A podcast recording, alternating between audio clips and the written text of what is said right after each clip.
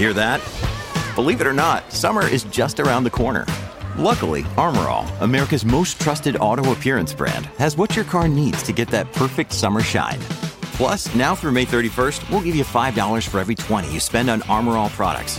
That means car wash pods, protectant, tire shine, you name it. Find out how to get your $5 rebate at armorall.com. Armor All, less work, more clean. Terms apply. Another breaking story for today, of course, is that a commercial truck stru- uh, uh, uh, struck the Highway 17A overpass on Highway 99 southbound in Delta shortly after 12 o'clock uh, today. Uh, my back of the napkin back, of the napkin math tells me that's the 19th time a bridge or overpass has been struck on provincial highways since late 2021.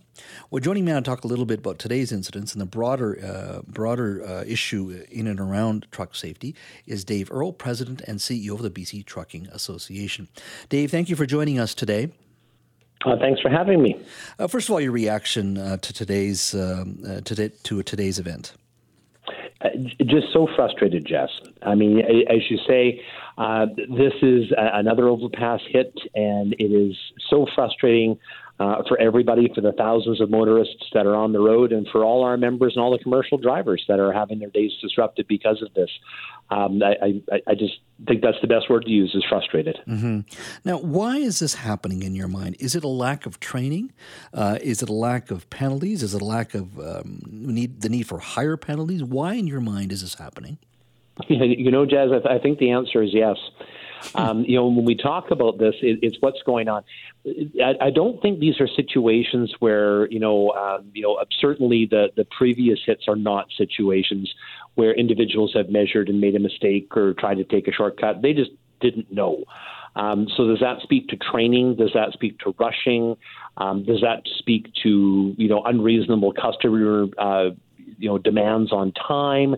Um, does it speak to not having you know sufficient safety practices in place?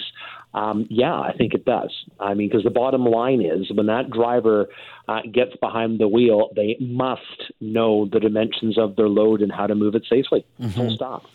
Does a truck driver load the truck? I mean, eh, when you're leaving a facility or when it's getting loaded, can you just? I, I know it can be very complicated, but in, in, in mm-hmm. layman's terms, explain you know who loads this the the stuff on or the the the, the equipment whatever it may be uh, who measures or says look here's the here's the route here's what is required yep. when it comes to safety. Can you just walk me through the process in a simple way here? Sure Jas and i mean the the simple answer is, is it varies um, there may be certain times where the driver is there and is actively involved. There may be times that they're not, where they're simply backing into a trailer that's been preloaded. Um, they may be moving and working for a company that owns all the equipment, so owns the equipment being moved and owns the truck and the low bed. Um, or they may be a for hire carrier where they're being contracted to move a piece of equipment. Um, but ultimately, it is the driver's responsibility to make sure they know the dimensions of their load. If it's over 4.15 meters, 4.15, um, they have to apply for an overheight permit. Full stop. Um, you go online, you call the permit center, you do your route planning, and off you go. Um, that requirement hasn't changed in decades. It's not new. Um, it's consistent, and I am mystified uh, as to why we keep seeing this happen. Would higher penalties help in reducing or eliminating this problem that we have? I, I don't know, Jas. I, I I really don't because I don't know that there's anybody sitting back and looking at it and saying, "Well, you know, it's only going to be we'll, we'll we'll take the risk. It'll only be this and that." Um, so we'll take the risk. I don't think that's happening.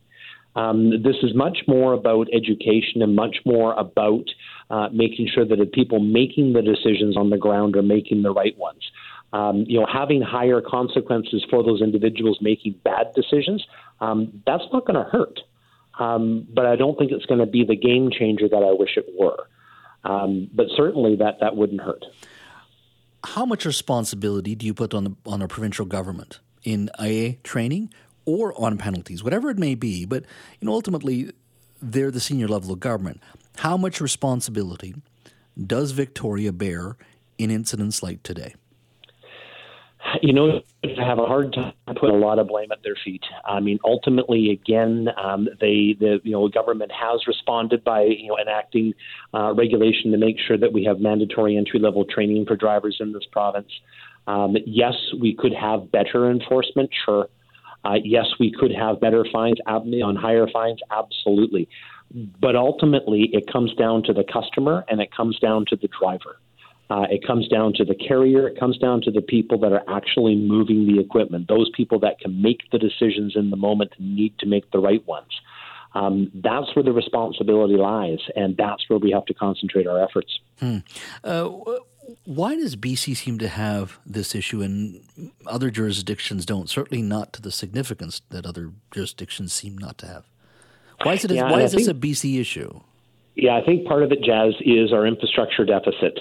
Um, when you look at the infrastructure we have, particularly around our freeways in the lower mainland, they were all constructed, you know, 55, 60, 70, well, not quite 70 years, but 50 or 60 years ago. Um, trucks were smaller, loads were smaller. And you're dealing with an issue when somebody's putting this on the back of a truck. They should know the requirements. They should make the effort. They should make those measurements. But have they moved elsewhere where it wasn't a problem, where overpasses, and you see the new construction that we have where overpasses are five meters or more in height? Um, you know, is that happening? So, where you see these things happen by and large are with the older infrastructure because it's smaller. There's no excuse. You know, you, you can't say, gee whiz, that bridge moved. What a surprise. Um, it didn't. It's been there for decades. Um, but I think we may be seeing just a hangover of our failure to invest in infrastructure collectively for decades. Um, it's going to get better as we build out, but it's going to take time. Mm-hmm. Dave, I really thank you for your time. Appreciate you. I know you have a very, very busy day today. I appreciate you making time for our audience. Thank you so much. Absolutely, Jas. Thanks for having me.